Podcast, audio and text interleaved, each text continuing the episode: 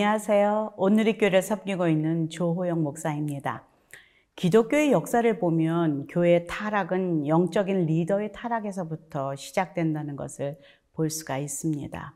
오늘 왕이 없어서 각기 자기 소견에 오른 대로 살아가는 사사기의 마지막 스토리가 기록되어 있습니다. 믿음의 공동체, 신앙의 공동체에서 영적 리더 한 사람의 타락이 온 백성들과 한 나라에 어떤 악한 영향력을 불러오는지를 보여주는 놀라운 사건이 시작됩니다. 오늘 말씀은 사사기 19장 1절에서 15절입니다.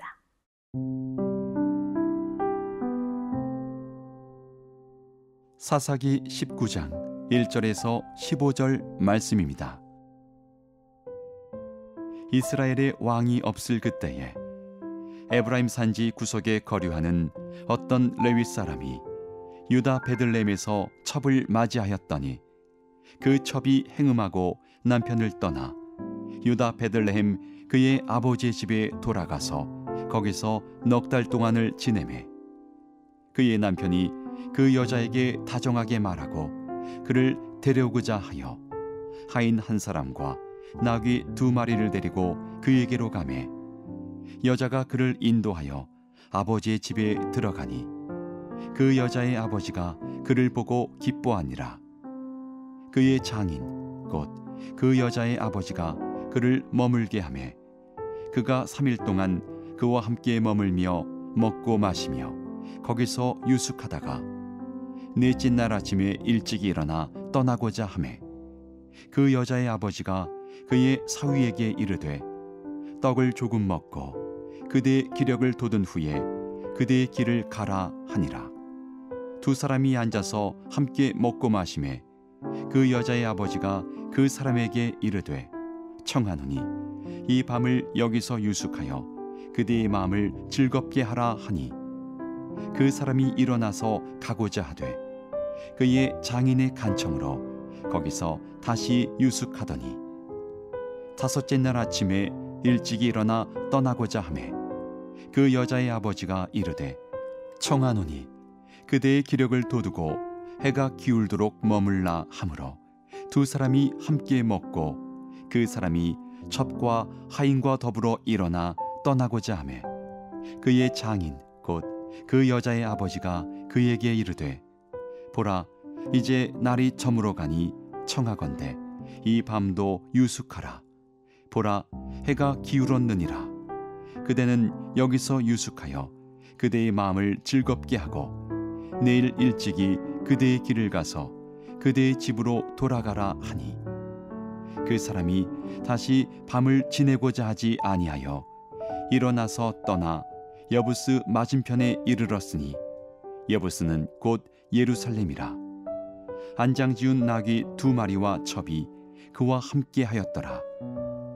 그들이 여부스에 가까이 갔을 때에 해가 지려 하는지라 종이 주인에게 이르되 청하건대 우리가 돌이켜 여부스 사람의 이 성읍에 들어가서 유숙하십시다 하니 주인이 그에게 이르되 우리가 돌이켜 이스라엘 자손에게 속하지 아니한 이방 사람의 성읍으로 들어갈 것이 아니니 기부하러 나아가리라 하고 또 그 종에게 이르되 우리가 기부하나 라마 중 한 곳에 가서 거기서 유숙하자 하고 모두 앞으로 나아가더니 베냐민에 속한 기부아에 가까이 이르러 해가 진지라 기부아에 가서 유숙하려고 그리로 돌아 들어가서 성읍 넓은 거리에 앉아 있으나 그를 집으로 영접하여 유숙하게 하는 자가 없었더라.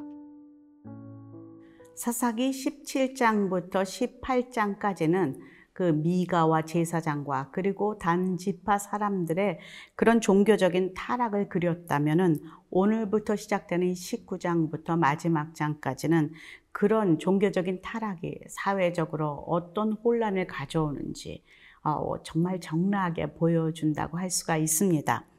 사사기는 계속 왕이 없었다 이스라엘에는 그래서 사람들이 어, 각기 소견에 오른 대로 행했다라는 것을 반복적으로 말하고 있습니다. 하나님이 왕이심을 잊고 살아가는 백성들의 그 모습. 사람들은 몰라도 그 제사장은 이것을 믿어야 합니다. 하나님이 왕이심을. 그러나 오늘 등장하는 이 제사장은 하나님이 왕이심을 고백하고 있지 않습니다. 1절부터 3절까지 함께 읽어보겠습니다.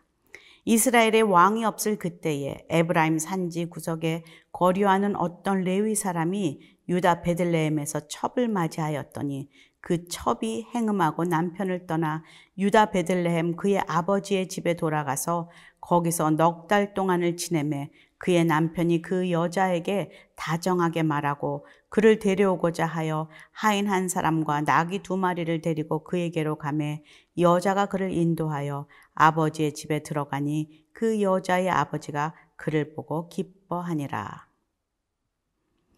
지금 이 말씀을 읽으면서도 한 제사장의 그 어, 정말로 제사장답지 않은 그런 삶의 그 태도와 모습을 보게 됩니다.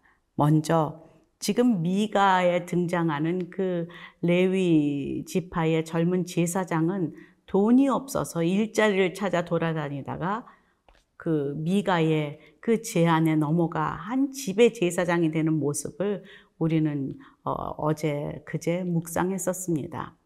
돈이 너무 없어도 문제지만 이 제사장은 지금 에브라임 산지 구석에 살고 있는 그러니까 대단하게 유명한 제사장도 아닌데 그렇게 시골 동네에 살고 있는 제사장까지도 이렇게 첩을 가지고 행음하고 있고 또 그 첩은 또 행음을 했고 그리고 또 하인도 있고 낙이 두 마리 자가용도 두 대나 있고 하는 부유한 제사장의 모습을 볼 수 있게 됩니다. 이것은 그 작은 도시 마을의 한 제사장도 이렇게 어, 타락했고 이렇게 제사장의 모습을 버렸고 구별되지 않았다는 것은 대부분 그 온 민족들이 온 백성들이 다 이런 모습으로 살고 있다라는 것을 우리가 어, 느낄 수가 있습니다. 잠언서 30장 8절에서 9절에는 이렇게 말하고 있습니다. 나로 가난하게도 마옵시고 부하게도 마옵시고 오직 필요한 양식으로 내게 먹이시옵소서. 혹 내가 배불러서 하나님을 모른다. 여호와가 누구냐 할까 하오며 혹 내가 가난하여 도적질하고 내 하나님의 이름을 욕되게 할까 두려워함이니이다. 라는 것을 기억합니다. 정말로 미가의 그 제사장은 돈이 없어서 그렇게 또 하나님을 버리고 세상의 그 방식대로 살아갔다 하면 이 에브라임 산지에 사는 이 제사장은 또 가진 게 많고 그렇게 세상 사람들을 쫓아가니 또 하나님의 뜻대로 살지 못하는 그런 모습을 보게 되면서 정말 그런 기도가 나옵니다. 가난케도 마옵시고 부유하게도 마옵시고 일용할 양식을 매일매일 주시는 하나님을 의지하며 살아가는 것이 복이구나라는 그런 생각을 하게 됩니다. 이제 그가 그 행음했던 그 첩을 찾으러 첩이 거하는 그곳, 그 아버지 집으로 어, 첩을 데리러 떠나는 모습이 기록되어 있습니다. 6절부터 7절까지 기록되어 있는데 함께 읽겠습니다. 두 사람이 앉아서 함께 먹고 마심에 그 여자의 아버지가 그 사람에게 이르되 청하노니 이 밤을 여기서 유숙하여 그대의 마음을 즐겁게 하라 하니 그 사람이 일어나서 가고자 하되 그의 장인의 간청으로 거기 거기서 다시 유숙하더니 여기에 그 장인의 모습을 볼 수가 있습니다. 지금 그 사위에게 더, 더 머물러라. 여기서 먹고 같이 마시고 자자. 제안을 계속 하고 있는데요. 문제는 무엇이냐면 지금 이 제사장은 성전을 지켜야 할 의무를 가진 사람입니다. 그런데 그가 이 장인의 말에 그저 거기서 하루도 이틀도 삼일도 이렇게 닷새를 보내고 있다는 것은 무엇입니까? 자신의 직분을 지금 아주 쉽게 여기는 그런 제사장의 모습을 볼 수 있다는 것을 의미합니다. 정말로 옆에 주변의 사람들의 말에 쉽게 움직이는 그런 이 레위인의 모습이 혹시 내 안에는 없는지 하나님보다 사람들의 말에 더 기울이고 있지는 않은지 오늘 말씀을 통해 다시 한번 묵상하게 됩니다.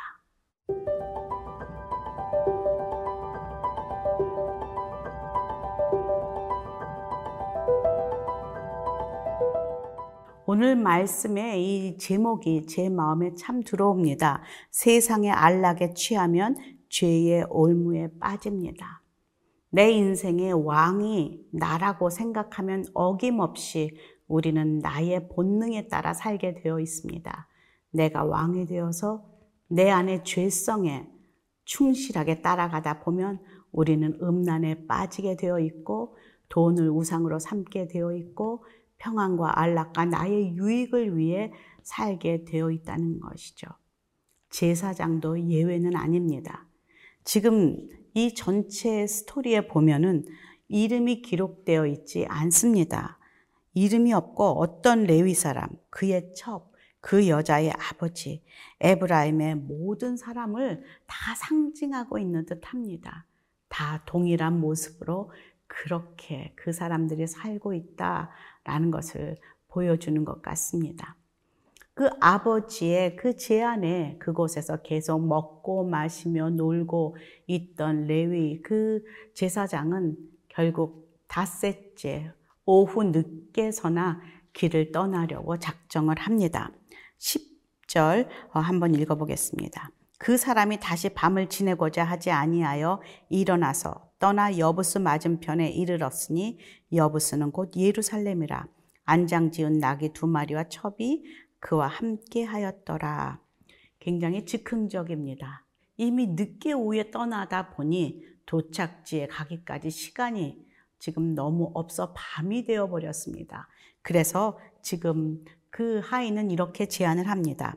11절입니다. 그들이 여부스에 가까이 갔을 때에 해가 지려 하는지라 종이 주인에게 이르되 청하건대 우리가 돌이켜 여부스 사람의 이 성읍에 들어가서 유숙하십시다 하니 주인이 그에게 이르되 우리가 돌이켜 이스라엘 자손에게 속하지 아니한 이방 사랑의 성읍으로 들어갈 것이 아니니 기부하러 나아가리라 하고 여부스에서 자야만 하는 시간인데 지금 이 주인이 거절합니다. 그 이유가 무엇입니까? 거기는 이방 마을이다. 모든 율법을 지키고 그 하나님을 왕으로 섬기는 그것은 다 잊어버리고 하나 남은 것은 특수식만 남아 있습니다. 나는 우리 히브리인들은 하나님의 선민들이다.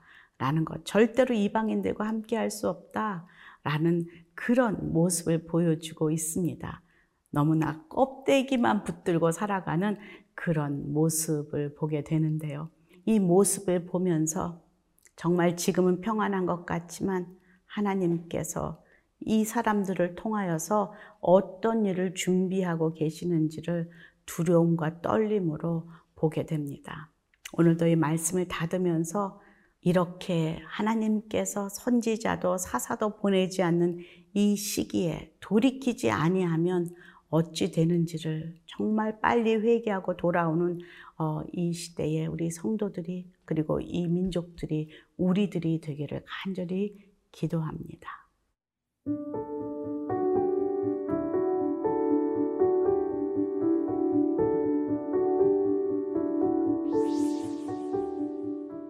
하나님, 모든 사람이 하나님을 등지고 죄 가운데 살아가는 것이 당연한 시대에 믿음을 지키며 살아가는 것이 쉽지 않음을 고백합니다.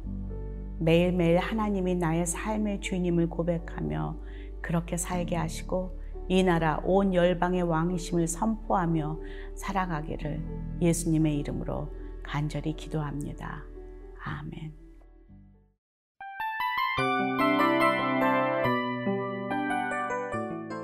이 프로그램은 청취자 여러분의 소중한 후원으로 제작됩니다.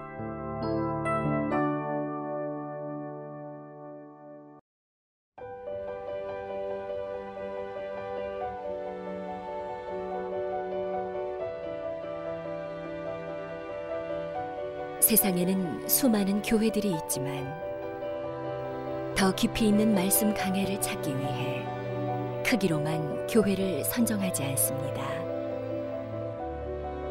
보다 좋은 영적 콘텐츠를 더 많이 나누기 위해 방송비를 받지 않습니다. 1년 365일 복음만 전하고 싶어서 우리는 광고를 하지 않습니다.